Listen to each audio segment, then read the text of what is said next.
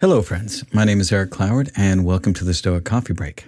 The Stoic Coffee Break is a weekly podcast where I take an aspect of Stoicism and do my best to break it down to its most important points and talk about how I use it in my life. I share my experiences, both my successes, my failures, and hope that you can learn something from my mistakes. And today's episode is about accepting yourself. But before I get started with today's episode, I want to talk about kind of where the podcast is going and why I'm back. So I know that I've been kind of off the air for about seven months. Um, at the time, near the end of last year, uh, my personal relationship was starting to fall apart. I was feeling overwhelmed. I was feeling burnt out. And even though I said that I was going to take time to step back and work on other projects, uh, in this case, learning how to do V R and A R type of stuff, I found that once I stopped doing the podcast and I started trying to work on this on the V R stuff, um, I found that I didn't have any motivation for it at all. I simply just needed to rest. I, I took time off. I didn't really work on anything. I spent time with friends and watched plenty of Netflix, just did lots of things to kind of relax. And I think what I realized was that I was looking for an excuse to stop doing the podcast because I was really burnt out and I just couldn't quite admit that.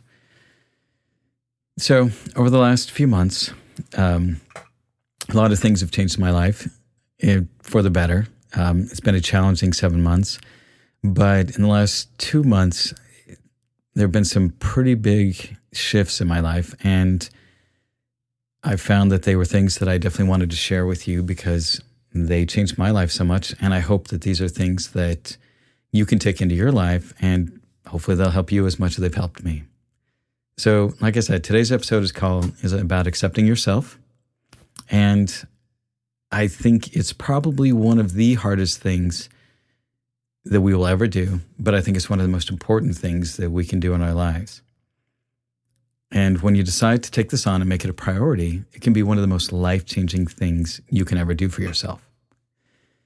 Marcus Aurelius said, "It never ceases to amaze me. We all love ourselves more than other people, but we care more about their opinion than our own." And this is a very true statement. We will do all sorts of things to take care of ourselves and to look out for ourselves. But when it comes to other people's opinions, oftentimes we put those far above ourselves. And that's exactly what this episode is all about. So, a few months ago, there was an incident that happened between me and somebody that I care about very much. And this person had hurt me very deeply. And not only was I furious, I was devastated. And even though they apologized, it took me quite some time to actually forgive them. And I really held on to this anger for quite a while. But in that time, this also got me thinking, why had this incident hurt so much? Why did the action of this person have so much sway over me? And it took me a while of mulling this over in my mind until, I don't know, I, I, I kind of caught a glimmer of an idea, and I realized that my self-esteem was so wrapped up in other people that if they thought ill of me or did something that I felt hurt by, it was far more devastating than if it had just been any one of my other friends or my work colleagues. So when I realized this, I decided that I wanted to take back my self-esteem, since that's where it should have been in the first place. And taking back your self-esteem when you have spent your whole life living by external validation is not an easy thing. And I needed to make a plan. But it seemed like something that was completely impossible because I didn't know where to begin. So I started reading about some possible ideas, such as the idea of identity and what makes us who we are. And I thought a lot about the roles that we take on that we consider part of our identity. I read about the ego and the id, reading some Jung and some Freud, and of course Epictetus and Marcus Aurelius and some of the other Stoics. And all of these things were leading me in the right direction, but I felt like there was one thing missing. And I'll get to that in just a minute. But one of the first things that I did was I decided to start a daily meditation practice.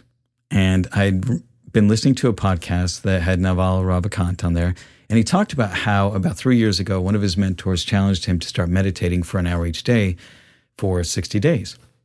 And he did it. And he said that after sixty days, he found that his level of anxiety in his daily life had dropped so dramatically that it was just, it was life-changing. And that since that time, he continues that practice and has only missed it maybe a dozen times over three years. And he said that it was as though taking that time gave his brain the opportunity to sort through and process all of the garbage that he, that he had spent years ignoring. And that each time he did the meditation, he found that after, excuse me, the first forty minutes or so, um, the first forty minutes are kind of a mess, and his mind kind of wanders around thinking about all kinds of random things. But that last twenty minutes are so much clearer and relaxed and really set the tone for the rest of the day. So I committed to doing sixty minutes for sixty days. And I'm not quite there yet, so I have a, another week or two. Um, but it has been a key component in changing my life in a very dramatic and positive way. And I will tell you, it has not been easy.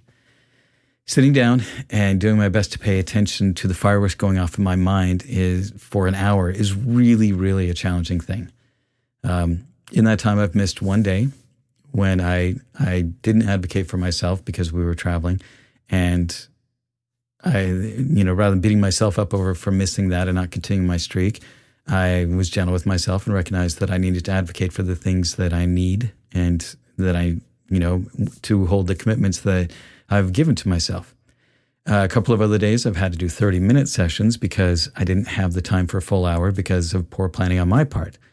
But still, I've been kind to myself and recognized that I'm not striving for perfection, but just trying to do the best I can. And to be sure to advocate myself when I need that time and when it may push off other plans or inconvenience other people.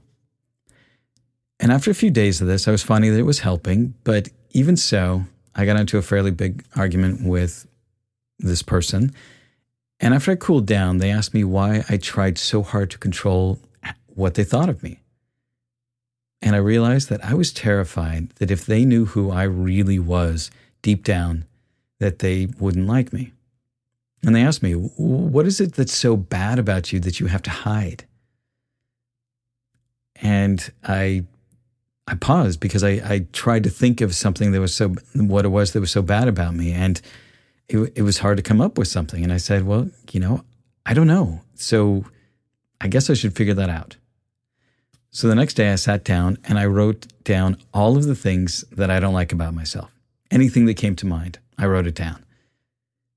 By the time I finished this exercise, I had about a dozen things. And as I looked them over, I realized that none of them were thi- none of the things on my list were all that bad.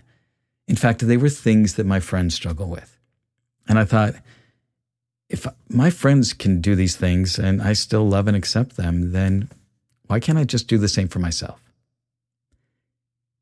And that was like a lightning bolt. There was just this moment where I realized that there was nothing about myself that I could not accept. I didn't have to love everything about myself. I don't think I'm perfect. I don't think I'm great at everything, and I don't handle things the way that I want to plenty of times.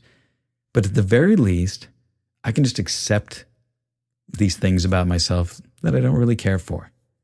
And this simple exercise shined a light on all of the things that I was afraid to look at about myself. And I realized that the fear of those things was far worse than the reality of those things. It's kind of like seeing a scary shadow of a monster, only to see that once the light is on, it was just a tree branch outside your window. I mean, as Seneca says, we suffer more in imagination than in reality. What I realized was that having grown up in an environment where my self-worth and self-esteem came from external measurements of my church and my community, and that all my validation and acceptance came from somewhere else and not from me, that I decided I was taking that back. I decided that I was in charge of my self-esteem and I was in charge of my self-acceptance. I'm going to take a moment here and kind of go on a little bit of a tangent. Um, and I want to talk about Kung Fu Panda.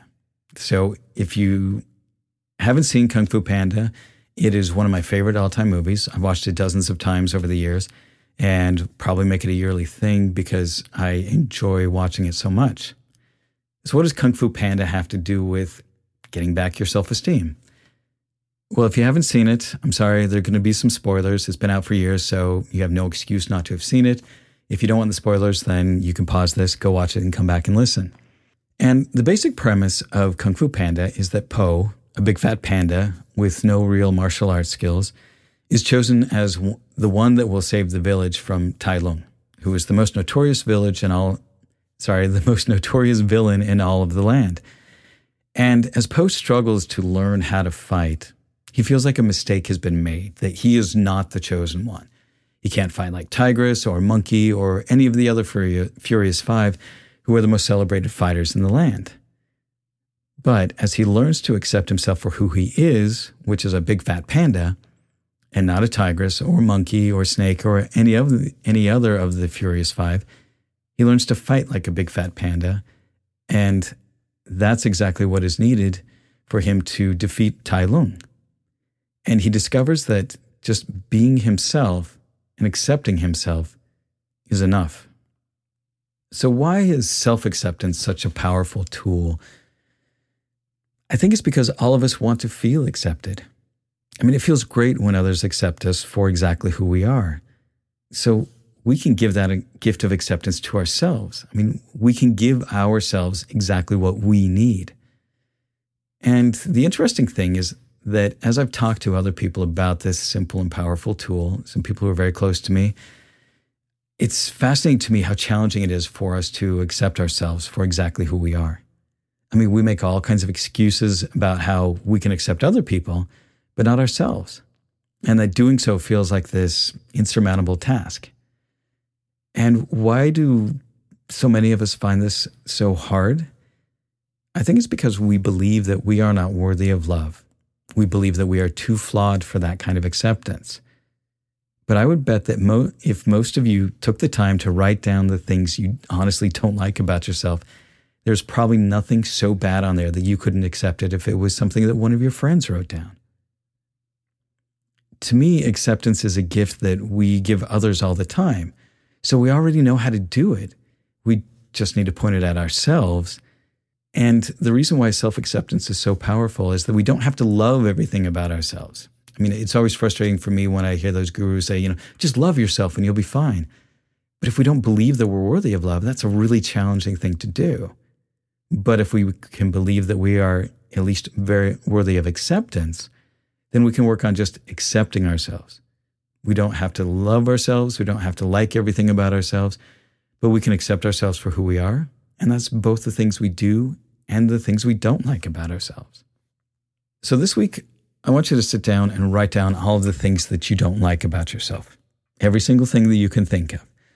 And the reason I want you to do this is that in order to practice self-acceptance, you need to know what it is that you are accepting about yourself. You need the whole picture, both the things you like and the things you don't like. And after you've done that, I want you to look at those things that are on your list. Now, I find that most of these things fall into a few categories, fa- facts and opinions. And the nice thing about the facts is that they are just things as they are. They are reality. So not accepting them is to deny reality. If you are five foot seven or you weigh one hundred eighty pounds, those are just facts. You don't have to like that. You may want to weigh less or more or be taller or shorter. But even if you don't like them, you can accept them because they are reality. Now, when it comes to opinions about yourselves, well, those are generally subjective things, and they are not things that are empirically true. The most common one that I find with people that I talk to is that they say that they just don't feel good enough, which is such a nebulous and unfactual statement. I mean, what is it that you are not good enough for? And what is good enough? I mean, are you talking about being a good enough human, being good enough at living? Well, if you're a living human, you're probably good enough to be a living human because you are actually doing it. And the other thing about opinions is that they are just subjective. And so it's hard to prove them to actually be true. So at the bare minimum, just accept the fact that you have an opinion about yourself that is a bit negative, and just accept that it's an opinion that you hold at this time. Now, if there's something on your list that you truly find unacceptable, then that is something that you just need to work on accepting. If it is something that you have done in the past, then it's something that cannot be changed, and it is a fact. And remember, you don't have to love everything about yourself, but you can work on accepting that it is a part of who you are. And if it's some attribute about yourself that you don't like, such as you maybe think that you are too selfish or too needy or too judgmental, accept that it is a part of who you are at the moment, but it is not who you have to be in the future. Now, as part of my meditation practice every day, I think deeply about how I can accept myself more wholly. As my mind wanders off and I bring it, bring my focus back around, I think about just accepting myself for exactly who I am.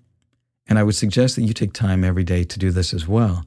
I would also challenge you to meditate every day for at least thirty minutes. And I know that that can seem like a lot, but for me, I found that my mind really needs that time to kind of let all the fireworks go and just, just I sit there and I just notice what I'm thinking. And then I gently bring my focus back around from time to time to something that I want to ponder. And that's it. It's not a complicated practice. It just gives your mind some space to process what's going on in your life. For years now, I've been working really hard on trying to manage my anger with varying degrees of success. But since I've learned that the core issue that was causing so much of my anger was that I really just didn't like and accept myself, learning to accept myself for exactly who I am has changed my life so dramatically. And for so long, I was trying so hard to work with the tools that I had, but until now, I was working on the wrong things. And the strides that I've made over the last few months have felt gigantic. I still have my bad days when I'm tired and grumpy, but when I fail, I do my best to pick myself up, make amends, and keep going. And honestly, I feel much more solid as a person, and I'm finally somebody that I really like. And that's the end of this week's Stoic Coffee Break. As always, be good to yourself, be good to others, and thanks for listening. Hello, friends. Thanks for listening to the podcast. If you like what you hear, head on over to patreon.com slash stoic coffee and help support this podcast by becoming a patron.